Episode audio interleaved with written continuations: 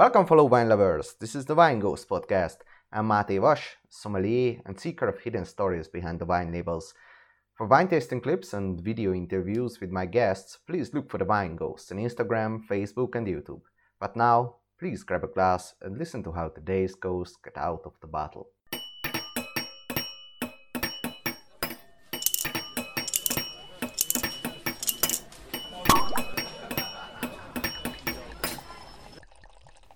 This episode virtually goes to the Wachau region of Austria again. My guest is the Honorable Roman Horvath, Master of Wine and CEO of the Domaine Wachau Winery. In my eyes, the Domaine has been a fantastic example for a respectable and innovative cooperative not only in Austria but in the vast wine world as well.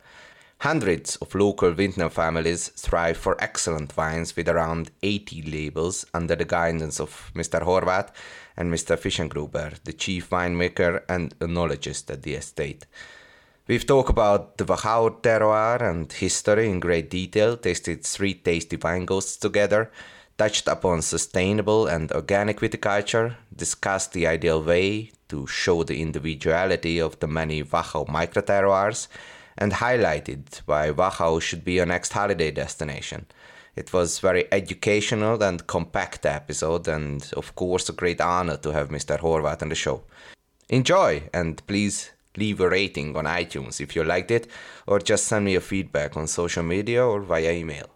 And visit the Wine Ghost YouTube or Instagram channel for short segments cut out from the podcast, like the explanation of the wine growing conditions in the region on detailed maps by my guest.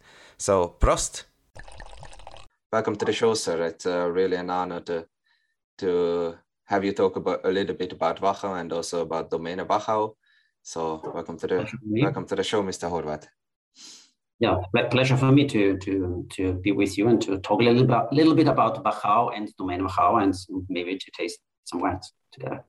So I've already had the great fortune to visit the, the region this year, and I was really blown away from the scenic view, really uh, and the way the Danube takes, takes turns and provides an exceptional vineyard structure with different altitudes, exposures, and of course microclimate. But in case the listeners were not uh, blessed enough to step foot in into this magical landscape yet, so can mm-hmm. you please briefly introduce Wachau and where does it lie? Um, What makes it so unique, and maybe also talk about differences between the westernmost Spitz area and the more eastern side of the valley. Yeah. Okay. Yeah, um, yeah. Thank, thank you for the for the invitation. Great pleasure being with you and and spending the next uh, I don't know 45, 60 minutes plus, uh, depending on the number of your questions or uh, how deeply I elaborate my my, my answers. Uh, but honestly, there's there's a lot uh, to tell about Wachau. Um, so it's a it's, it's a pretty complex um, wine region um, regarding climate, um, regarding um, geology. Biodiversity is very, very important. It has a strong history um, and uh, even a, a, very, very strong history in the, in the last decades because Wachau started a little bit earlier than other wine regions to focus on quality already in the 1960s, 70s. Um, and there's a certain um, advantage in, in developing the, the, the, the sites and, and the, the, vineyard management and so on. Um, yeah, and I'm, I'm responsible for Domaine Wachau, uh, very, very unique uh, estates. Um, first of all, because we are we have vineyards all over the region, um, so we are important as a, as a wine producer um, all over the valley, not only in one village, because usually when you're a family grower, you have your vineyards in your village and, and, and um, surrounding your winery more or less. Uh, but we have them from the western end or beginning to the eastern, and, and with vineyards on the northern bank of the Danube and the southern bank. Um, but more on that uh, in a few minutes. I will uh, give you a, a brief idea about the region. Um, what you can see here is a very, very typical um, landscape picture um, of, of, of, of Wachau. This is actually the eastern part of Wachau. So all, all of you who have been already to Wachau, I'm, I'm sure you have a little bit of orientation. Back there, there's the town of Krems. And uh, Wachau actually starts exactly here. Mm. Um, it's, it's much, much clearer when you are here in the region because um, the, the Wachau Valley is a very, very narrow valley. You have the hillsides rising um, to the Waldviertel to the north, and you have the so-called Dunkelsteiner Wald, from where the picture is taken here uh, to the south. So this is um, the town of, of uh, uh, Unterloiben and Oberloiben, and back there is the town of Dürnstein. So this is only the eastern part of Wachau, but very, very typically you have uh, uh, the, the Danube at 200 meters above sea level. Then you have the valley floor, um, the deeper soils, the richer soils, um, the more fertile soils, um, um, lower planting density. And then you have the hillsides. Here's the Loibenberg, one of the top single vineyards, the Loibenberg, um, with very, very rocky soils, um, um, very meager soils, dry stone walls. And you can see here, uh, this one of these typical side valleys leading up north and bringing cool air streams to the south. Sorry, at, th- at, this point, if you only listen to this conversation, uh, it might um, make sense to to look at the YouTube video because I also gonna upload the, the video because uh, uh, now you, you can see also great uh, pictures about the landscape and also the actually mm-hmm. the just the whole structure how the, the valley looks like and uh, so it's really worth yeah. checking out the YouTube. Cool. So uh, you can see here, this is the Wachau region. and um, learning about wine is a lot about geography, location, um, where a wine region is based, and knowing where a wine region is based um, in relation to its neighboring wine regions, areas within a country. You can actually already tell a lot about climate and, and wine styles. And knowing that Wachau is the most western wine region in Lower Austria, you can tell it's also the coolest um, wine region. Um, so um, it's a one hour drive from Vienna, more or less along the Danube, to reach out for the Wachau. And you have the neighboring regions, Kremstal, Kamptal, Traisental, and Wachau is the most western one. And um, here we have a closer look on the Wachau area. Um, the first picture we saw was actually this, this um, sector here, this part of the Wachau. So we had a view on Unterloiben, Oberloiben, and a little bit of the town of Dürnstein, and we saw the Loibenberg. And this part here, the eastern part of Wachau, is a little bit warmer than the rest of, of, of, of the area, because here we have the Pannonian climatic influence, which is um, um, um created, established in, in Hungarian plate and reaches uh, and goes towards um, um, west, um, influences Hungary heavily and, and, and, Vienna and stretches out along the Danube and reaches the eastern part of Wachau. And here we have similar um, um, um, growing conditions uh, in terms of, of temperature to Kremstal and Kamptal, but then the Danube makes a very, very strong bend. And you can see um, that's uh, the strong bend. and, and you, you're in a very narrow valley, and um, and from here on it becomes cooler and cooler and cooler. The cent central part where we have vineyards uh, with Domaine Wachau, for example, the Achleiten, is very very balanced, and then you come to the town of Spitz, where it's already much much cooler um, from sites such as the Singerriedel or the Axpoints, and then you have even cooler spots um, going up northwest. This is the Spitz Valley. Very, very exciting sites and vineyards that we have back there, um, such as the single vineyard Bruck, where we do a Riesling Federspiel. This is actually the, the, the, edge of wine growing. Wine growing stops here in Lower Austria. Um, this is uh, this is this kind of classic marginal climate, Randklima, as we say in German, marginal climate um, very, very cool, long hanging time. And it's not for sure that you bring Grüner Veltliner Riesling every, every year to full ripeness. You have to wait long. Um, the, the, the vine has the chance to, to um, photosynthesis, photosynthesize for a long time.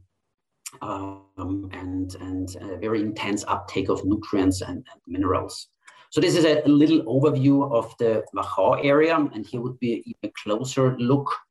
Um, highly complex, very, very um, fragmented. In total, we have 150 exactly demarcated vineyards. Um, not able to read them here, but this would, be, for example, the Singerriedel, where we have um, one third of the of the vineyard is Domaine Wachau.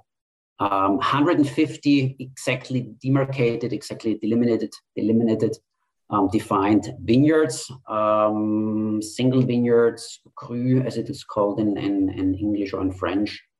Um, and as Domaine Wachau, we have vineyards all over the area. We have them in the Spitz Valley. We have them on the southern side of the Danube. Rossatz, Rührsdorf, very, very exciting parts of the uh, area. Mautern, which is um, slightly flatter. Here you don't find these steep terraces. And Dürnstein, Loiben, Weißenkirchen. Yeah, that was a short introduction. Thank you. And is it also maybe a big difference uh, geologically between the two banks, so the southern and the northern bank?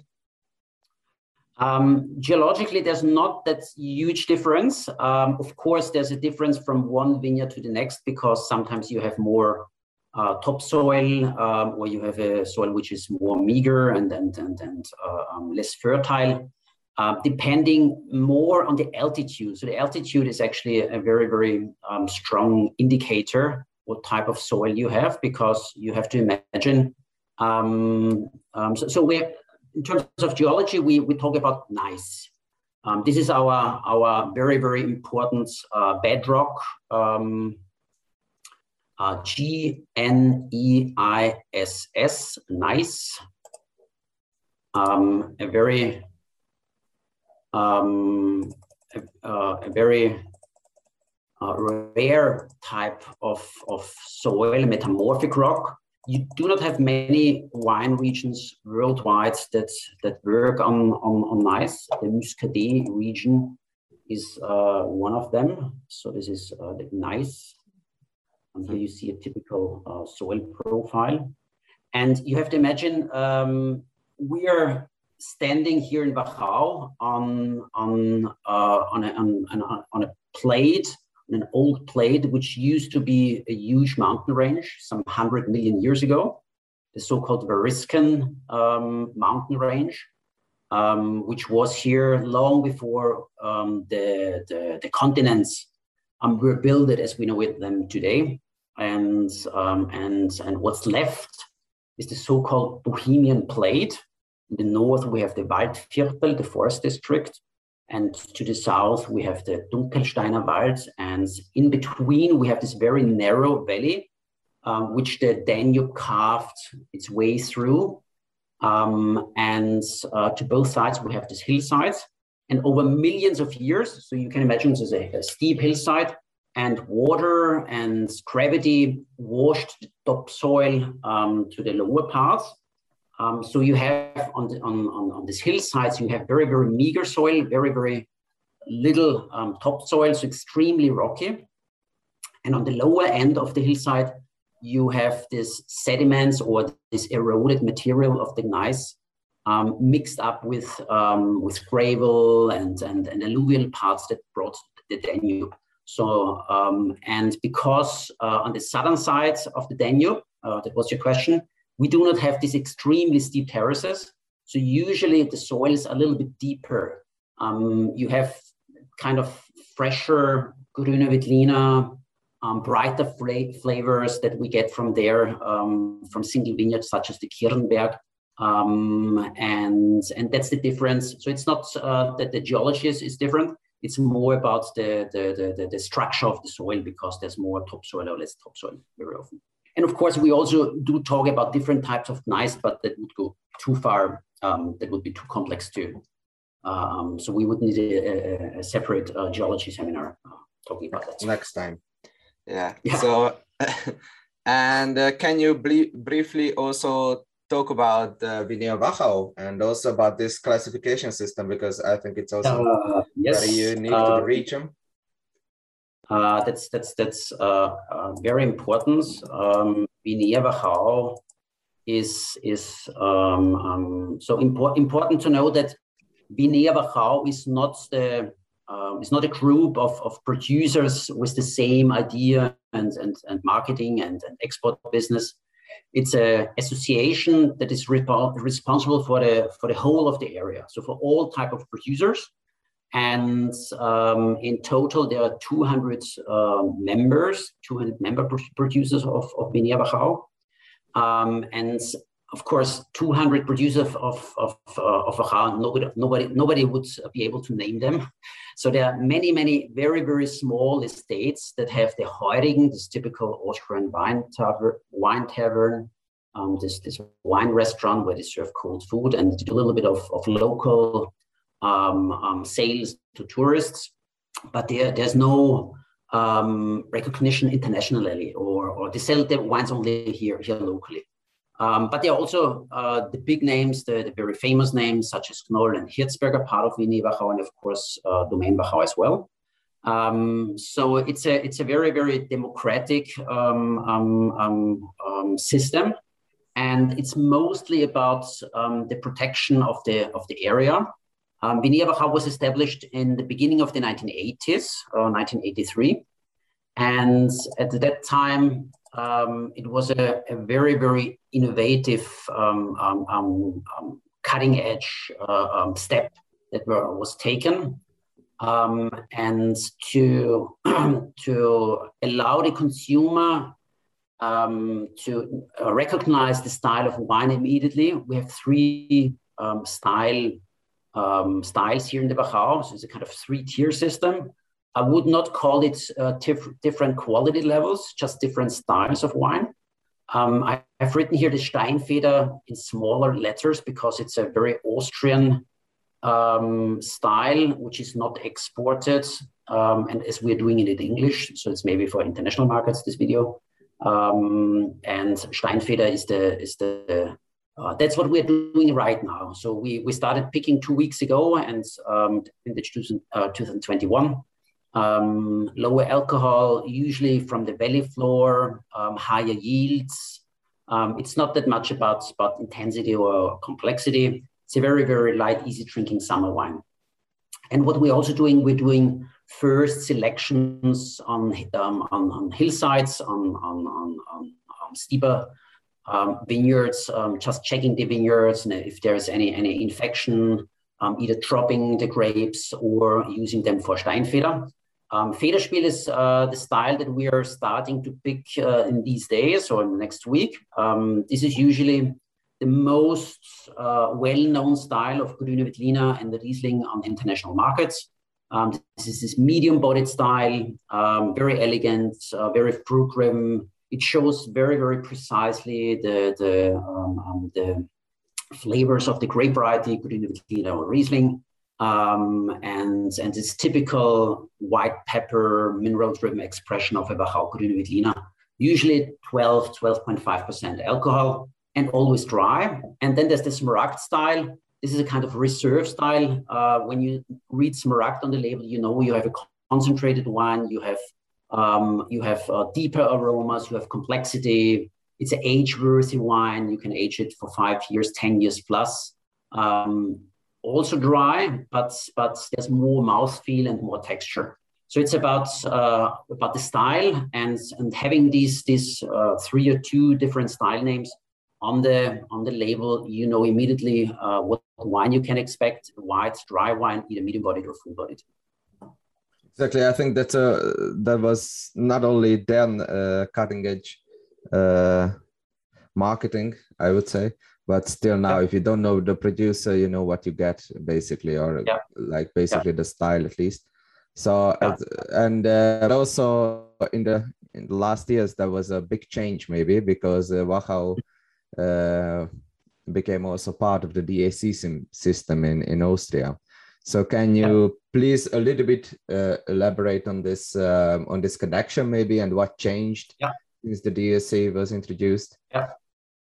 Um, yeah, um, I'm, I'm, happy to do that. Um, as, as, as, you know, um, Austria um, is establishing and it's still an ongoing process um, a new wine legislation coming from the old Germanic system, where quality was defined by uh, sugar contents in the juice and in the weight. That's originally the same idea that was established in Vinea Wachau in the 1980s and back uh, 30 years. That was a, a, a good approach because then you had to teach the very, very small producers what is good quality. You have to risk, you have to wait longer um, it's not about uh, picking too early and, and having green and unripe grapes. Um, but of course, uh, time has changed. We have climate change, and, and the growers are, are, much more knowledgeable. And it's not about the sugar weight anymore. Um, it's more about the origin. That's what Austria in general is, is um, introducing into the wine law, wine legislation. And Weinviertel was the first region doing that in the early 2000s. Um, at that time, still a kind of different idea, just one wine and and and, and strong marketing behind behind this one style. Um, many many other regions followed, and recently Wachau joins this new um, Austrian wine legislation uh, DAC as well. Um, for Wachau, there won't be that many changes because there was there has been already a very very strong focus on single vineyard bottlings and, and approaches in the vineyard. Um, basically, it's the same structure or hierarchy as in, in uh, many other wine regions. Uh, not all of the wine regions or DAC regions have established this system, but uh, soon in future, you will find the same hierarchy um, in all, in all uh, DAC regions in Austria. So it's basically about the regional wine, um, so the generic wine, from Kamptal DAC or from Wachau DAC. Then you have the village wine from coming from one village. Um, so the same system as you have in Burgundy. And on top, there's the cru, the single vineyard, the Ried. Um, this is uh, uh, true for Wachau, very true for, for Wachau. What we did, we did not um, focus on one grape variety. Um, Wachau producers are very, very proud of the region. It's very handcrafted um, a very, very labor intense um, approach in the vineyard. And even a Pinot Blanc or a, a Gelber Muskateller can show the, the, the, um, the, typicity of the region. So we have on the generic, on the regional level, um, more uh, grape varieties.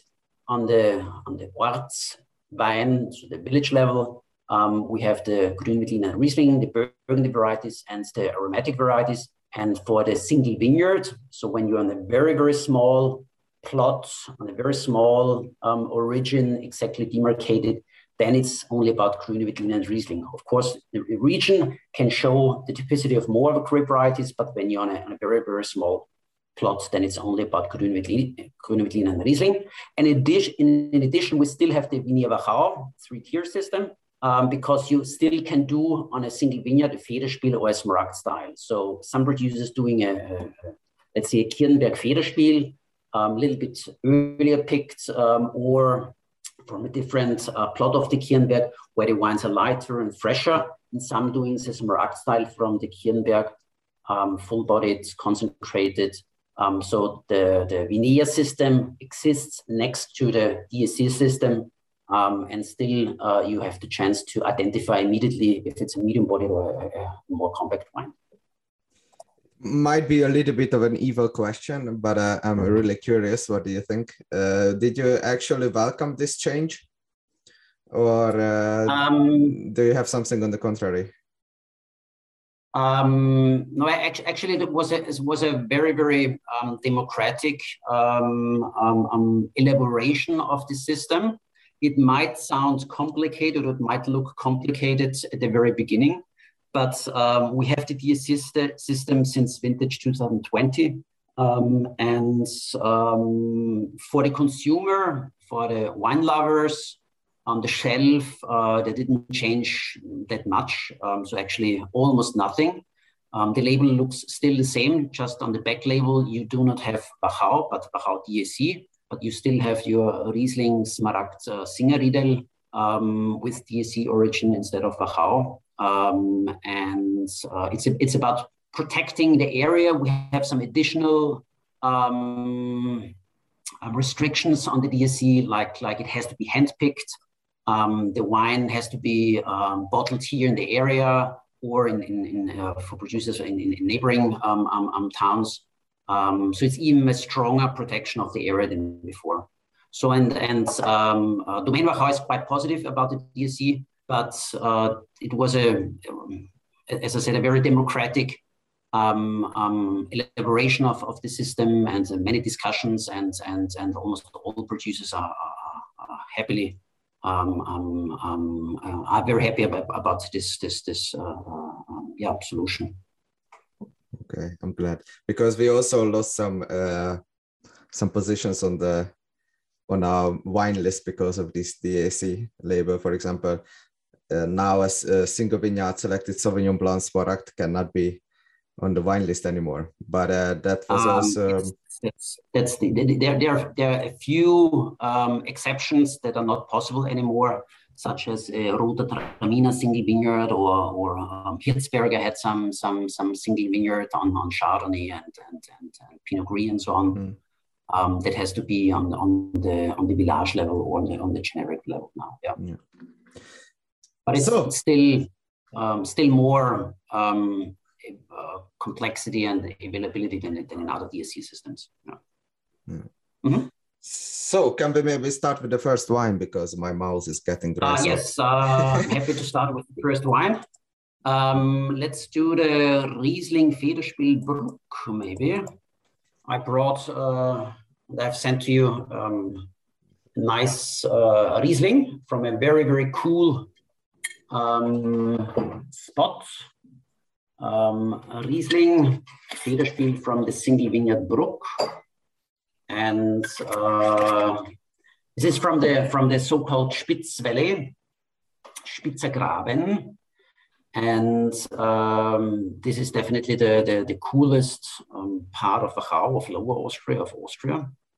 Um, and very, very exciting. Um, some 20 years ago, um, the locals said it's too cold there to produce good wines.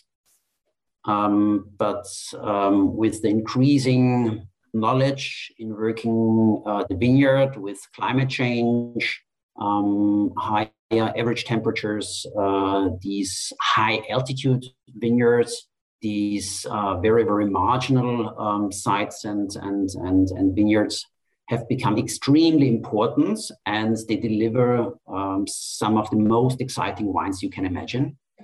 And this Riesling Federspielbruck, um, it's not about, um, actually I had the same wine, um, just a coincidence, uh, yesterday uh, um, um, evening uh, for dinner with our Swedish friends, our Swedish importer were here.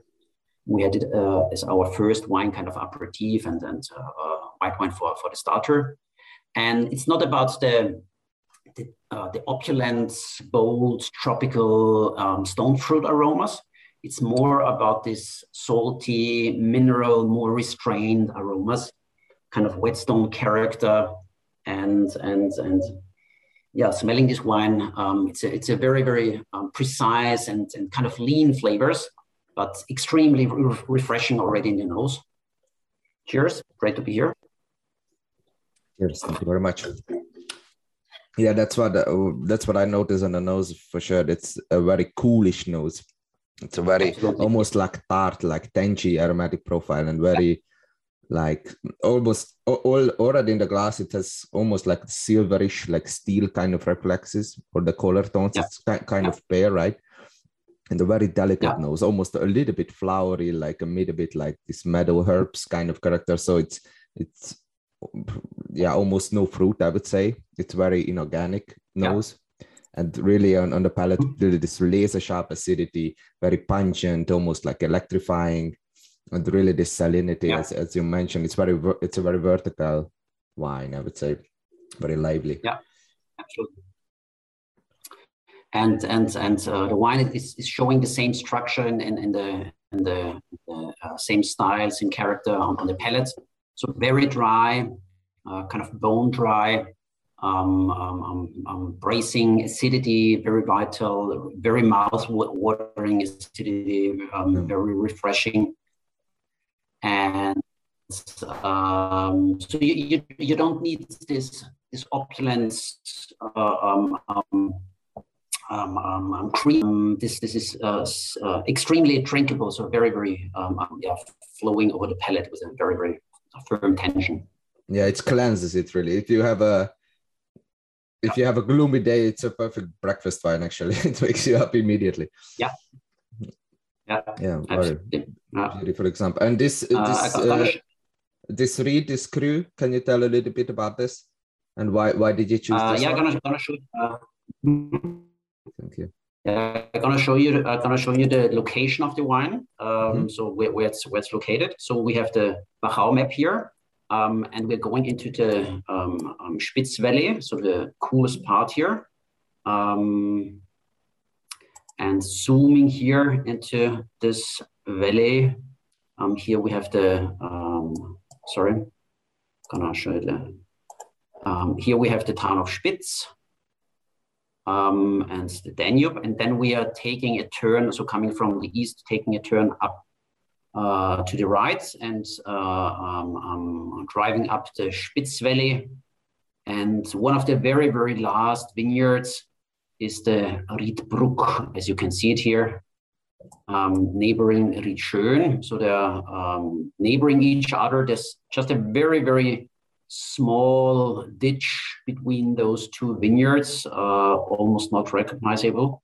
But there's a little difference between Bruck and Schön uh, because Schön is, has a slightly more deeper uh, topsoil, so it's more good Grüner and Bruck is a real Riesling vineyard, steep, steep terraces, very old vines. Um, and yeah, and then you have now the, the Brandstatt and Trenning, and then, then, then there's the very end of the, of the Wachau wine growing area. For us, for Domaine Wachau, it's a very, very important um, Riesling Federspiel. So we mostly do a Federspiel wine we have long hanging time, um, but nevertheless, uh, it does never reaches high alcohol levels uh, back there, and yeah, reflecting this this uh, typicity of this cool side valley. Because it has 12.5 alcohol, right? It's the upper limit yes. for, for Federspiel. Yeah. Uh, yeah.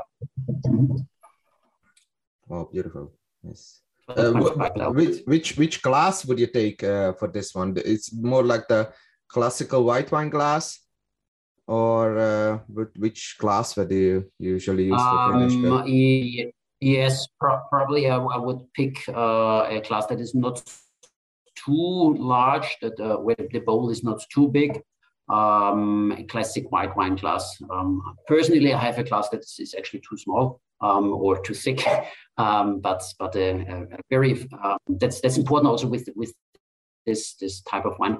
You have a very thin glass, uh, but the bowl shouldn't be too too large. Mm. And is it also common, or would you also recommend it for Smaragds uh, more like Burgundian glass or Burgundy glass? Um, yeah, um, um, here here at the winery when we're tasting our wines when they're young.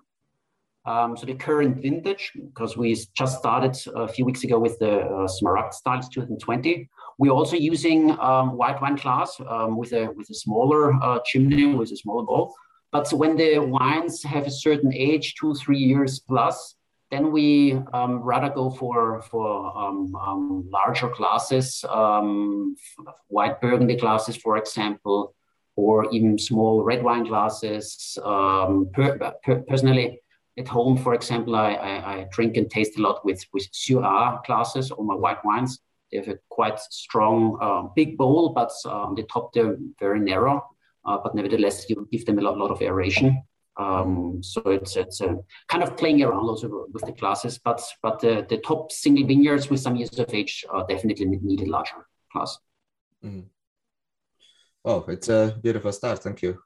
And now maybe can you please explain the structure of the Domaine Wachau and what what does it stand for? Because uh, I, I uh, also yes encountered some guests who didn't uh, really know the history of it or actually the structure that it's uh, mm-hmm. it's a Genossenschaft. So yeah.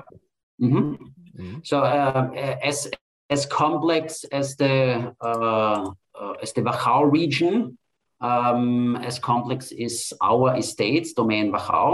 Um, depending where we what what we are going to explain, but I will try to to to to um, talk briefly about the different layers and issues that uh, Domäne Wachau is representing. So on one side, it's a very historic estate. Um, it originally belonged to the monastery um, to, of, of Dürnstein. So it was in the town of Dürnstein um, located. And in the 17th century, um, the, the, the, boss of the church, the abt, the probe, um, had built a new winery um, outside of the town of Dürnstein and um, had established, had, had built uh, extreme, a large, extremely large un- underground cellar system, which we're still working in. So we have um, Baroque underground cellars. Um, in total, it's one kilometers of corridors and and and wow. Um, and uh, um, um, rooms uh, underground. Um, and uh, yes, since the 17th century, um, our, our winery is located there. And there's a small Baroque castle that belongs to, to Domaine Wachau. Um, and um, yeah, it was owned by the church. Later, it was owned by an Austrian aristocratic, uh, noble, rich family.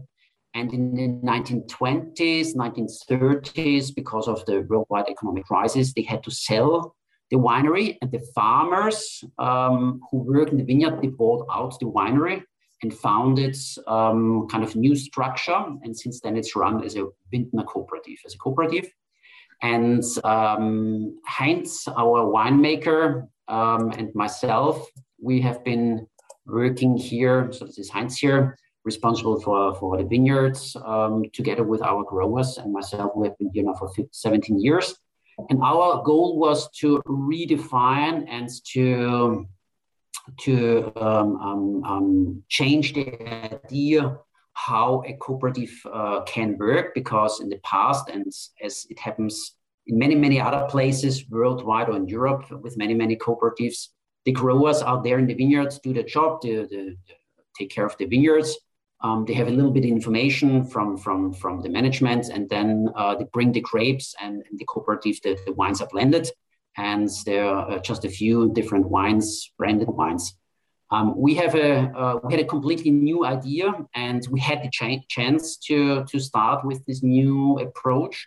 And very very soon after, after a few years, we had our first success, and since then um, um, we, we uh, succeeded to reorganize how we work.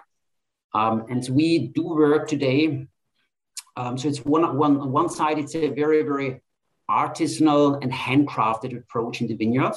Um, there's very, very little mechanization in the Wachau uh, because of the steep terraces. And, um, and the vineyard, the vineyard ownership is also very, very, very small. Um, and we work uh, with uh, 250 family growers. So we do not send out vineyard workers. We do not send out uh, employees or temporarily, temporarily uh, employed um, vineyard workers. It's always the owner of the plots, of the vineyard, um, of the parcel who takes care um, of, of, of, the, of the grapes. Um, and on average, it's the ownership of one or two hectares. And, um, and, and uh, we define the rules how the vineyard has to be worked. Um, we do not pay on the, on the volume, on the quantity, but on the quality of the vineyard work. It's a, a appreciation of the, of the very labor intense work in the vineyard. Um, and uh, there's a very, very complex um, um, um, um appreciation quality system behind our, our structure. We rely on them. They have great knowledge because they have been working in their own vineyard for decades and over generations. Um, their knowledge has been passed on from, from generation to generation, from year uh, from year to year. They know exactly um, how the vineyard reacts when there's a little bit of rain or when the average temperature is a little bit higher um, we wouldn't be able to, to run our estate on a private um, um, um organization because it would be much too complex. We in total we work on 3,000 small different parcels. Um, in total, it's 400 hectares, so it's quite large estate. but we uh, uh, result after harvest with 200, 300 different batches and we bottle 70, 80 different wines, a lot of single vineyard bottlings, a lot of village wines, different varieties, different styles. So it is a uh, it's a large estate, but nevertheless it's a very very um, um, small, structured, highly fragmented approach in the vineyard, but also in, in, in, in the cellar. Mm. And do the do the families still own the vineyards, right? Yes, the, the family are owner of the vineyard. It's their own vineyard, um, but they also own Domaine Wachau. They also have a, a share in Domaine Wachau, so they are also uh, responsible for the for the winery. Um, it's like in a, in, a, in a stock company, they have a certain share um, of, of Domaine Wachau. And uh, but what, what's the, the, the crucial success um, parameter is that we separate the knowledge and the um, um, um, and the work of the of our vintners uh, in the vineyard and the management of the winery, so that that's that's uh, separated. Um, we have our our ideas and our goals, and and we take care of the organization and distribution and marketing. Um, and Heinz is kind of of, of, of, of the of the um, of the linking part, taking care of, of the of the vineyard management. Um, and and uh, we introduced uh, quite a huge number of, of quality um, measures and steps, um, changing the, the, the, soil management, introducing a special cover crop that is specially designed for these very meager soils here, um, increasing the, the, the canopy. Um, picking plants are very, very precisely designed. So it's not the decision of each, each grower when he picks his, his grape there's a very precise picking plan when which parcel has to be picked and delivered to the to the winery.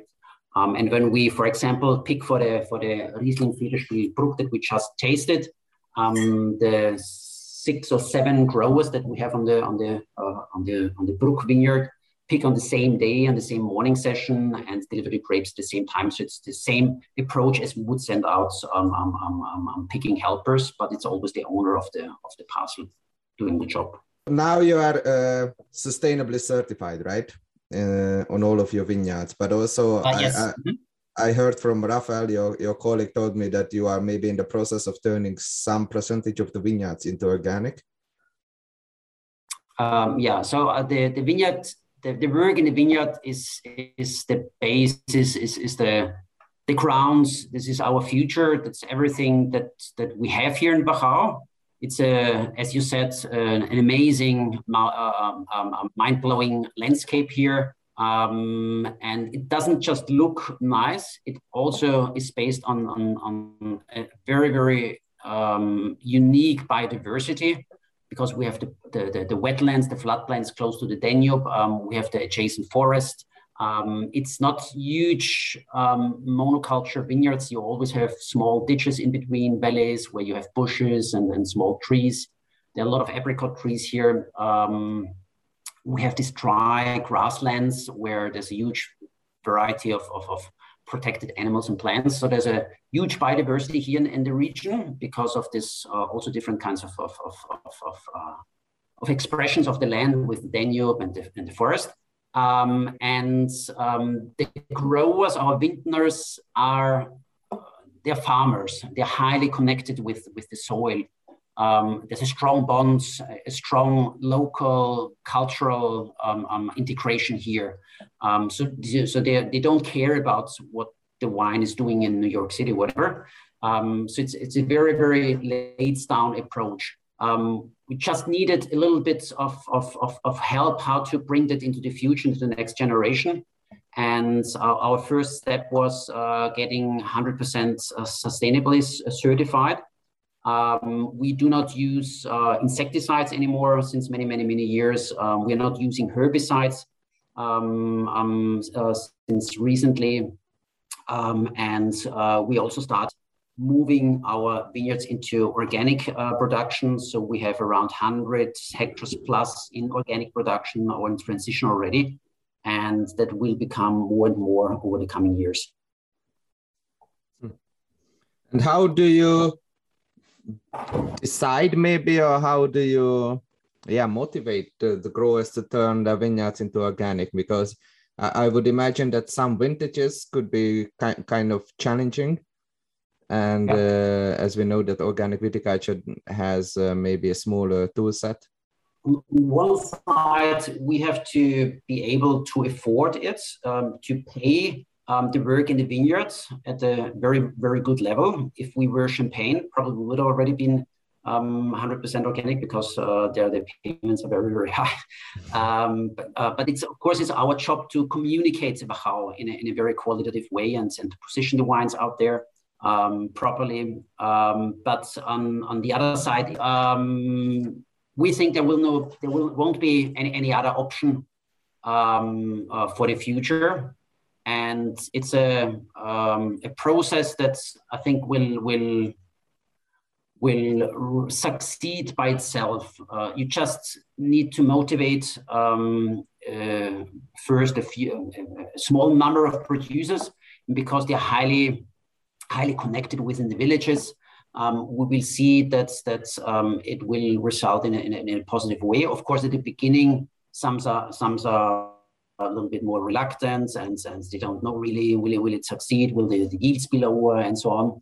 Um, but we um, had already vintage 2020 under organic production in, in many, many parcels, and it was a very, very challenging year.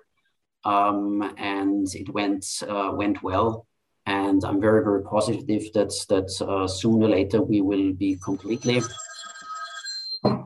completely um, um, certified. But of course, it's it's it's a it's a it's a long way, and it's it's not uh, that we we tell them you have to be um, organic um, um, certified. Um, we want them we want them to motivate that they take the, the, decision by themselves. That they see that this is the right way. How we treat our lands, how we see the future for the next generation, um, and that's just by, by um, communicating, explaining, um, showing them the results, um, and not forcing someone um, to do something. Um, and, and so far it worked well, and, and there's still many years to go, of course, but uh, very positive. Mm-hmm. It, I'm, I'm glad to hear that. I think it's a very, it's a good example. Yeah. Just put, put it briefly. Can we maybe try the second wine? Uh, uh, yes, let's let's let's try the MTX. Mm. Um, uh, a pretty um, unusual um, um, label, and uh, this is an example of our um, of our backstage portfolio. Um, we started um, 10 years ago um, to to play around um, um, and to explore somehow deeper in the vineyards and hmm. um, and and to to find out that there's some really really um, great treasures that we have out there in the Wachau Valley. And um, yeah, then we do, did a little bit of, of, of trials in, in the vineyard. and today we have 10 different wines in our Domaine Wachau Backstage portfolio.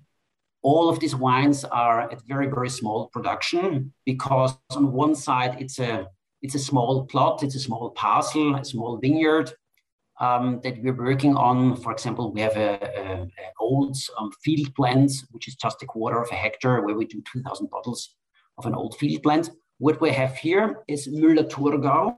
Um, fermented in concrete eggs. Um, you see here part of our, of our backstage corridor. Back there, there's a, a marble vessel and a granite, and here are some amphors. and here you see one of our concrete eggs. Um, that's what, we are talking uh, now about. And um, Müller-Thurgau might seem as a quite unusual uh, grape variety um, to work with, uh, but it was a kind of pragmatic approach because um, Riesling um, was already occupied with the amphoras. So we were searching for a different variety, and we have a, um, a small uh, Müller-Thurgau vineyard neighboring the Achleiten. so Achleiten is one of the most um, um, famous, well-known vineyards, and neighboring is Weitenberg. And there's a, a Müller-Thurgau vineyard from the 1960s. And we picked this Müller-Thurgau always very, very early. And actually, we did already pick uh, 2021 Müller-Thurgau. And um, Müller-Thurgau is a tricky, tricky um, um, um, grape variety. Waiting a little bit too long, then quickly it becomes um, um, um, um botrytis infected, and and and and you don't have the, the, the precision and the clean aromas anymore. But when you pick it early and you let it go in the in, in the cellar, and you do not this typical cool ferment stainless steel fermentation, um, but um, choosing a different um, um, fermentation vessel, for example, and we have the concrete egg. Um, we do a spontaneous fermentation of this uh, uh, Müller-Thurgau juice in concrete eggs, and then for a longer time on the gross lees, and then for one year on the fine lees, and then we bottle it without filtration and um, without fining, and also without sulfur addition. Um, before we bottle the wine, we we steer uh, the the wine um, just to to have um, all the fine uh, yeast, the lees in suspension, and um, having it a little bit cloudy gives the wine a certain um, stability. And the idea about this wine was doing a kind of of, of, of natural wine. Um, the vineyard is also worked organically um, to have a natural wine that has a certain freshness and lightness in it. Um, so not a, a, a, natural wine that is structured and powered and and and and and, and, and tannins and so on, but um, having again this this this lightness and um, um, easy drinkingness and kind of kind of natural wine for for for for summer and for beginners and for white wine drinkers. So, but uh, it's also a kind of wine where you wouldn't guess that it's a it's a natural wine. I think that was maybe yeah, behind absolutely, the absolutely, idea. Absolutely, yeah, yeah. Because the, the, the, the, clean fruits and the freshness of, of the Müller-Thurgau when it's picked early, um, and and um, the, the concrete egg actually is very inert, so there's there's there's much much much oxidation, um, and and um, um, um, so kind of nice fruity, easy drinking, sippy wine. Mm but it also has some kind of light nuttiness i would say like a light yeasty yeah. notes and also some maybe chamomile um, maybe i'm wrong mm-hmm. but like kind of yeah. this uh, like medicinal notes maybe like a uh, yeah. bit vegetal so it's a very complex but it's still really refreshing so really stimulating but still luscious so it's it doesn't have this kind of laser sharp acidity as, as the Federspiel had it's not so yes. bracing but still very very kind of stimulating and lively it's also beautiful that's true. What, what, do you still have in the portfolio as a back backstage? What is maybe um, a flagship for, backstage? Yeah. For, uh, for example, uh, other wines that we have in our backstage portfolio is, as I said, a, a, field blend, so a real field blend from the 1920s, 1930s, so very, very old um, vineyard. Um, then we have the Riesling from amphoras, so very, very long on the skins, fermented um, for, for five, six months from so Riesling amphora. Uh, then we have a Grüner Veltliner also from the Spitzwelle, which is fermented in, in the marble vessel and granite. Um, that's also a kind of leaner style. Um, then we do have classic uh, Chardonnay and Pinot Noir, cool climate Chardonnay and Pinot Noir in, in Pièce and, and, and Barrique um, fermented, so 300, 500 liter barrels. So kind of typical international Burgundy style, uh, but very, very nice uh, um, wines because they have this, this, this salty acidity, uh, the Chardonnay, and, and also very cool, cool flavors, the Pinot Noir. Um, then we have a, um, a, fortified Grüner Veltliner, um, kind of white port style or the doux naturel style um, because we have our own um, distillery, so we have our own Veltliner uh, brandy, and uh, in, in, in, aged in oak barrels. But for this uh, fortified, we use fresh white uh, brandy to stop fermentation. Um, and then we have a rosé wine, um, uh, a rosé wine, so kind of of premium rosé, Pinot Noir rosé, which is in in uh, old second, third used um, oak barrels for for a few months. Uh, so this this he's drinking fresh rosé wine by the more structured kind of Tavel um, idea behind this rosé. Uh, the 18.5, right? Uh, yes, exactly. Yeah, the 1805. Yeah. Mm. yeah, exactly. Nice. Yeah, it's an interesting project. Um, um, we also have the Faudén on on our wine list. It's also a beautiful companion also ah, to cool. some desserts yeah. and also, of course, to cheeses yeah, as well. To, so to, very versatile. Yeah, to to to lighter desserts, so kind of of this modern dessert style where it's not about heavy chocolate and and and, and sugar, but exactly. when you have some cream flavors in the dessert and mm. and, and, some lighter um, desserts, uh, there, there it fits perfectly. Yeah. And which ones are maybe the oldest vineyards among the, your suppliers? So I know about the Ural Treben, so this uh, field plant yeah. that comes from a vineyard with over 80 years old plantings, right? But uh, yeah. these yeah. are the oldest ones, or? Um, yeah, um, honestly, you, you cannot tell exactly how old the vineyard is because uh, over decades and generations, you can't tell anymore. So when was it planted? And here's the same situation. There was a certain historic reference that he said, well, it has to be at least from the late 1920s, early 1930s because of but otherwise um, you don't have the documents um, when they're that, that, old. What we do have in Wachau, what's a what's a important issue, is that most of the vineyards, most of our uh, plantings are very old, mostly from the 1950s and 1960s. Uh, because um, after World War II, um, agriculture, vineyard management was, was in a very, very poor condition here in Wachau in the late 1940s, um, early 1950s, there were only three to 400 hectares actively planted, and all the other vineyards were lost. And um, most of the plantings uh, were done here um, long, long before it happened in other wine regions.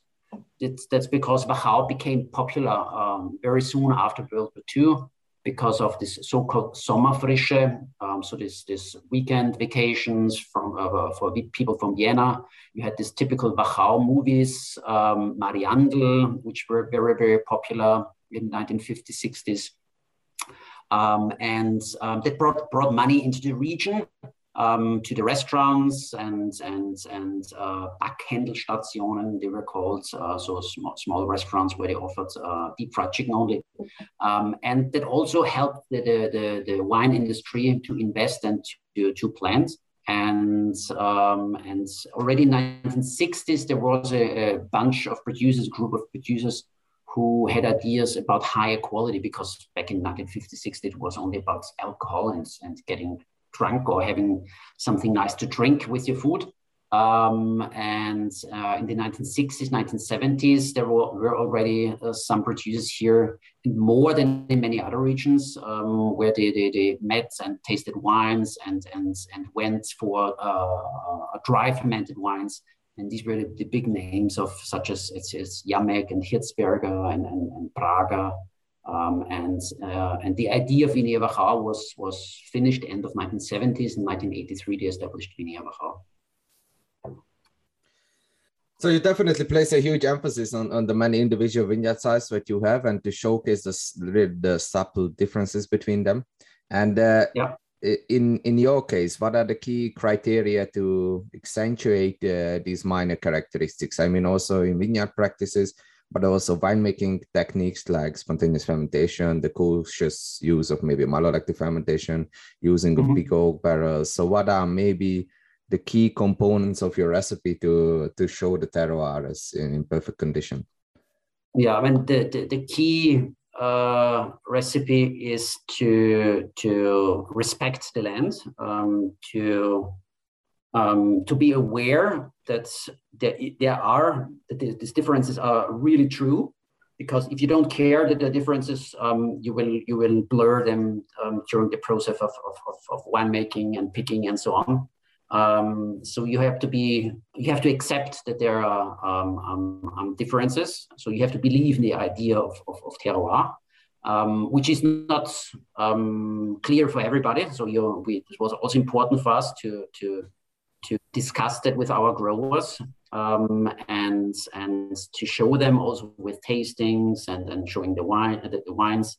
And today, uh, all our growers are, um, are aware that they're not producing just grapes from Wachau, but they are working for Riesling Federspielbruck, and that will be my wine. I'm, I'm responsible for, for, for this label here that will be served in, in a good restaurant in New York, whatever. Um, and so that, this is the starting point. And um, yeah, then you have to do everything to to um, um, care about the vineyard and to reach good ripeness, um, and and forget about the very very old uh, approaches, um, picking too early, and and of course you have to react um, nowadays also to uh, changing weather patterns. That's very very important. And we had extremely hot years such as 17, 18, and a hot summer 19. Um, this year we have a very very cool year um, that started very very late. And it's not about a, a, plan that you have in your head and, and following that plan. It's it's about a high level of flexibility and reacting very very quickly um, which is a huge challenge for our growers because um, there's a huge um, part of, of, of handwork vineyards and it takes longer uh, to finish one hectare doing it by hand than driving out uh, with the tractor and, and, and doing that very, very quickly. Um, but on the other side, it's highly fragmented and it's always a small ownership. So there's a huge uh, uh, advantage as well behind that. Um, and, um, and, and working by hands gives you a, a, closer relationship to the wine than sitting on a tractor and passing by the, the wine. So doing it by hands, you you have a closer, preciser um, look on each wine, how it is how is it it is reacting, how it is behaving uh, with the different weather. And um, yeah, we, we are going for very, very clean, healthy grapes. That's very important. Um, so um, um no botrytis uh, grapes anymore as it was done in, in the past. So the selection um, was not something that was, was, was clear for everybody um, because back in the 70s and 80s, um, a good wine had a certain um, intensity and botrytis helped it. Um, and, and we have this issue here in Wachau, there's no chaptalization. So um, this overripeness and dehydration of the berry can, can compensate or can substitute uh, the lack of, of, of, of chaptalization. But today uh, we are able to bring the grapes to full ripeness uh, without botrytis, without chaptalization. And then in, in, the cellar, it's about gentle winemaking. It's, it's about uh, more or less wine helping and not making it and letting it flow. Of course, you, you, you have to know what you're doing. Um, it's not that you um, lean back and don't care uh, what, what's happening in the cellar.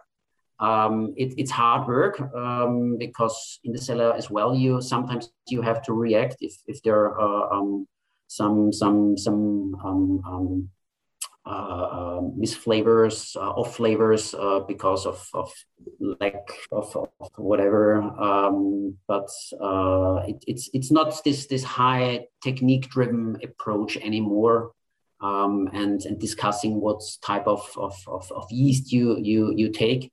We use partly um, um, selected yeast, but then it's about neutral, uh, neutral yeasts. We also have our own yeast selection that we selected here from the Wachau, and then uh, we have this as dehydrated yeasts, but it's a local yeast that we use.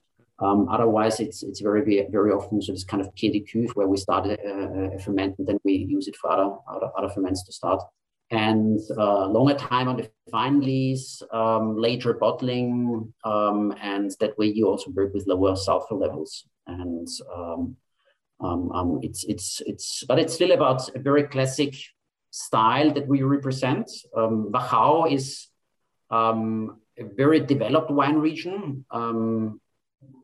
for, for, for wine lovers who taste a lot of wine, they know that there are different handwritings and different philosophies in, in, in one area, that you have producers that, that have more concentrated wines and, and very bold wines and others um, picking maybe a little bit earlier or have leaner wines, more elegant driving wines.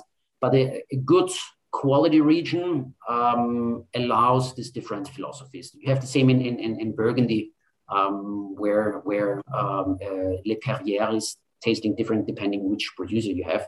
Um, and, and this certain idea of personal philosophy is, is I think it's necessary. It's important also for, the, for, for us as wine lovers and wine drinkers. For sure.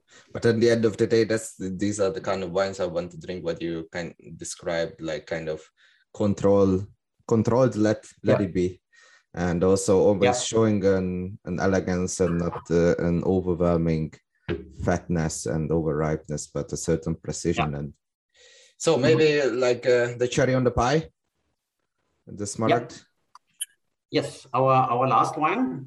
Um, this is uh, Grüner Veltliner from the single vineyard Kirnberg. Um, I have brought or sent to you a, a Grüner Veltliner from the um, southern side of the Danube. Um, it's uh, so the Danube is flowing from from uh, west to east. So we also could say uh, left bank and right bank, uh, similar to to uh, uh, Bordeaux. Um, so it's the southern bank of the of the Danube, um, and I will show you the location of the vineyard um, where we are um, um, um, located. Hold on a second.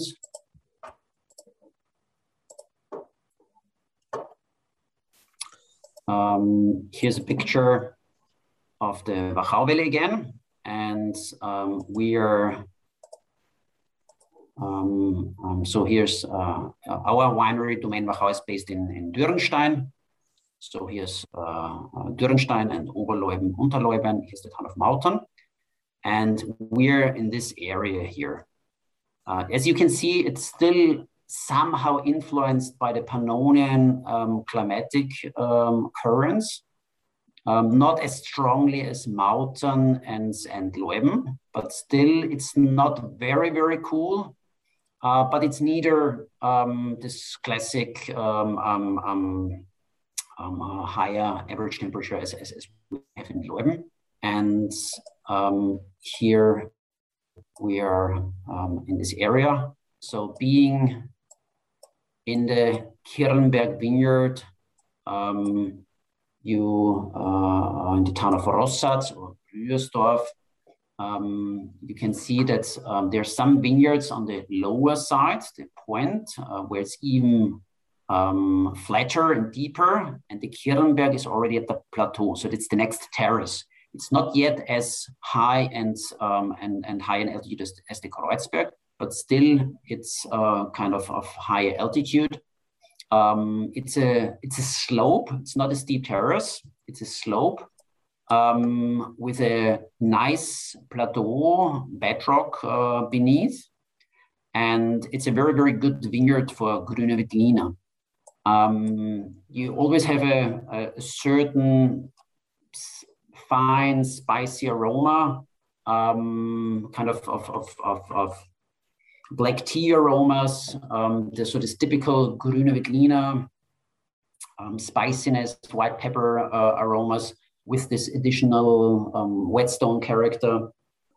Yes, and also very well measured acidity. So it's almost it has this typical dancing kind of Grüner Veltliner like acidity. So yeah. acidity. So it doesn't attack your palate, and then it kind yeah. of yeah mm-hmm. cl- cleanses it all but it mm-hmm. it stays like it's really dancing on the on the tongue and still very precise it's kind of like tanginess yeah. but it it has a more organic feeling maybe than than the uh than the Federspiel had so it's it's a it's yeah. a bit like warmer kind of feeling but it's also a Smaragd certain certain alcohol so it's not this overwhelmingly and not no botrytis aroma yeah. so um, still still precise yeah yeah, Kirnberg.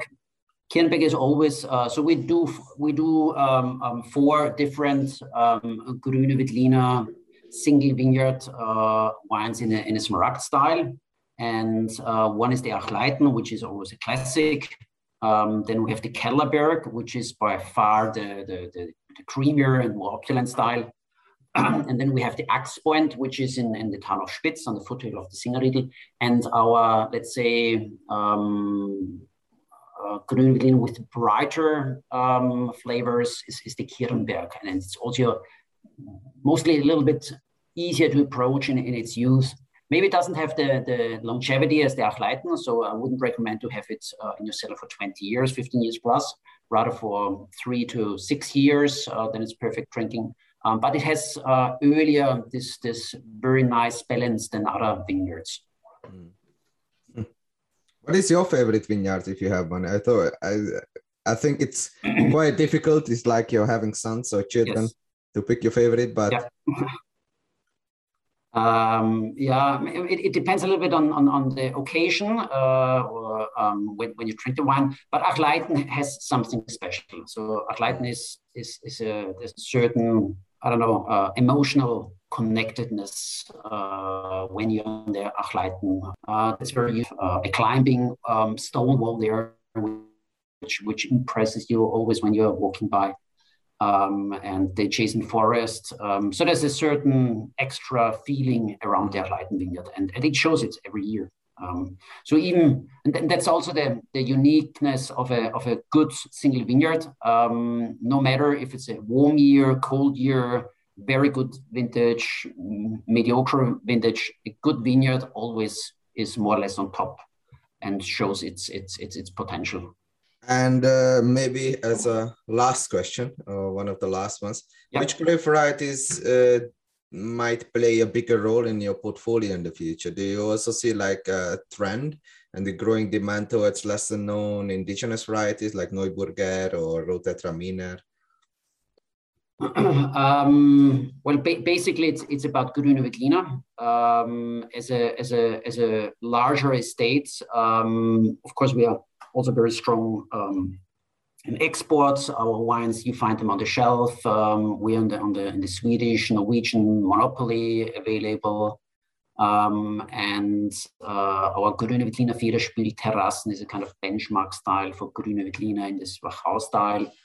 Um, so basically, it's it is about Grüner Veltliner, and it will be about Grüner Veltliner. Um, and uh, so 70% of our production is Grüner Veltliner, 20% is Riesling. Um, Riesling has a strong importance here in Wachau. So Wachau has the highest percentage of Riesling plantings of all of all um, um, DAC areas of all wine regions in Austria. Um, so 20%, the same with Domaine Wachau, 20% is, is Riesling.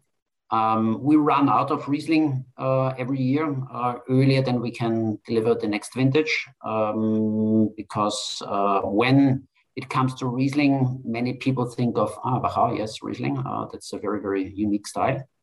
Um, and then we have 10% other varieties. There's no real strong demand for one or the other grape variety. Of course, we see that Gelber Muskateller, Muscat is doing well.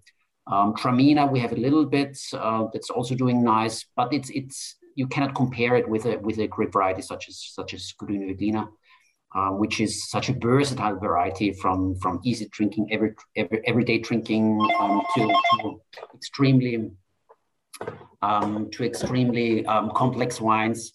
Um, and um, yeah, it, it, will be even even with climate change um, we are pretty sure that for this generation, for the next generation, and even the next generation, it will be about Grüner Veltliner and Riesling. We are still the coolest um, um, wine growing area here. Um, we just have to adapt in, in, the vineyard to, to work the right way. And our experience is that the vine itself, the plant, um, is also adaptable. It is, it is um, kind of, of accepting warmer years and uh, it is behaving also that way that the wines do not lose extremely in acidity. You still have a certain freshness even in warmer years. And uh, yeah, that way we're, we're looking positively in, in, into the future. Oh, thank you very much. And also maybe a personal question because uh, you are also yourself a, a master of wine and uh, you certainly have a, uh, an interesting uh, road uh, to Domaine Wachau, I would imagine. And why did you choose this uh, this estate, and what what keeps you there, basically? Um, well, I, I didn't didn't choose. I didn't pick uh, this job with the attention being here uh, 17 years after. So I was was uh, searching for a certain change in life. Uh, before that, I worked with Wein and Co, um, the Austrian leading fine wine retailer in the, in the purchasing. Um, but um, and uh, but I, I, wanted to see something different, and uh, now I'm, I'm actually on the other side on production and sales and organization, um, and it's highly highly demanding and fascinating. And um, so I've been here for 17 years, and if everything goes right, goes well, uh, I will be here in in uh, here in, in 15 years in future, or another 17 years, and then I will slowly fade out my working life, more or less. Um, and uh, so it was just a, a, job available. So I started here in, in, in, in, sales and a little bit of marketing. So not, not as winery director that, that was, uh, uh, was, was promoted later. Um, and and I, I'm, I'm not here from the region. So my the first six months I I commuted from Vienna to Dürnstein every day uh, by car, uh, but soon after I, I realized that that, uh, that I'm, I'm, losing too much time. So we, we uh, looked for an apartment here, and uh, yeah, and, and uh, was the right decision. And it's a great area, great people here, um, and and and Wachau has has. I don't know, are hundred around hundred different Heurigen wine taverns. Um, you can go cycling uh, there's a mountain mountain bike trail nearby. You can go swimming into the Danube. Uh, you have great restaurants, a high concentration of top top restaurants here in the area. Um, so there's everything you need. Uh, there's culture available here in, in Krems and it's close by St. Pölten. Vienna is not that far. So um, if you're ever looking for a new job, it's a, Thank you very great, much. Great area. Keep it in mind. Keep it in mind because I also very like the. Uh, I was in the summer there, and I, I could also recommend yeah. to anyone just to visit uh, the region and also maybe take a boat yard to Spitz through Dürnstein yeah. and also see yeah. these beautiful little villages. It's really very picturesque and it's a it's a great mood. I'm sure it's also beautiful in the autumn. So, is it uh, there, is there any actualities, maybe events, uh, maybe in the near future but um, yeah, Domaine Wachau is, is very, very, very active in with with events, events and and happenings here at our winery. Now the season is is uh, is, is is closing slowly. Um, so there's not that much happening anymore. Um, but uh, from April to September, October, there's almost every every every weekend, every week there's uh, something available. So we have a kind of pop up uh, Heurigen we have a Sound of Wine events um, where we uh, have uh, all the top Wachau producers with us. It's a table presentation with nice music.